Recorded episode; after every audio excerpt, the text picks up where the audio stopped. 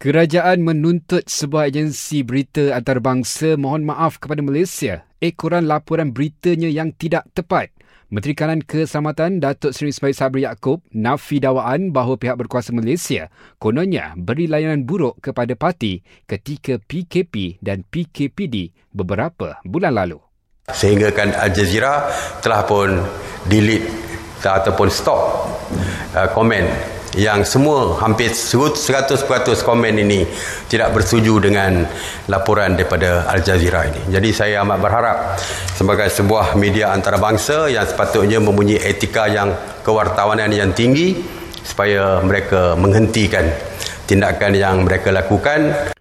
Tambah beliau, pihak berkuasa juga tidak menggari kanak-kanak seperti didakwa agensi berita itu. Jelasnya, kanak-kanak terlibat diasingkan bersama ibu bapa mereka di depoh tahanan. Dalam perkembangan lain, kerajaan akan menggunakan tabung bantuan COVID-19 untuk membawa pulang rakyat Malaysia terkandas di luar negara.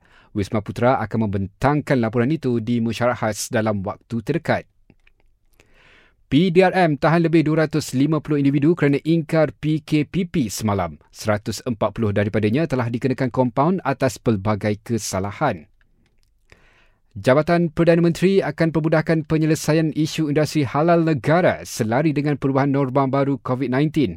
Antara perkara yang akan ditengahkan seperti proses pemenuhan sijil halal akan dipercepatkan. Dan akhir sekali, pelakon Broadway Amerika Nick Cordero meninggal dunia selepas lebih tiga bulan bertarung dengan jangkitan virus COVID-19.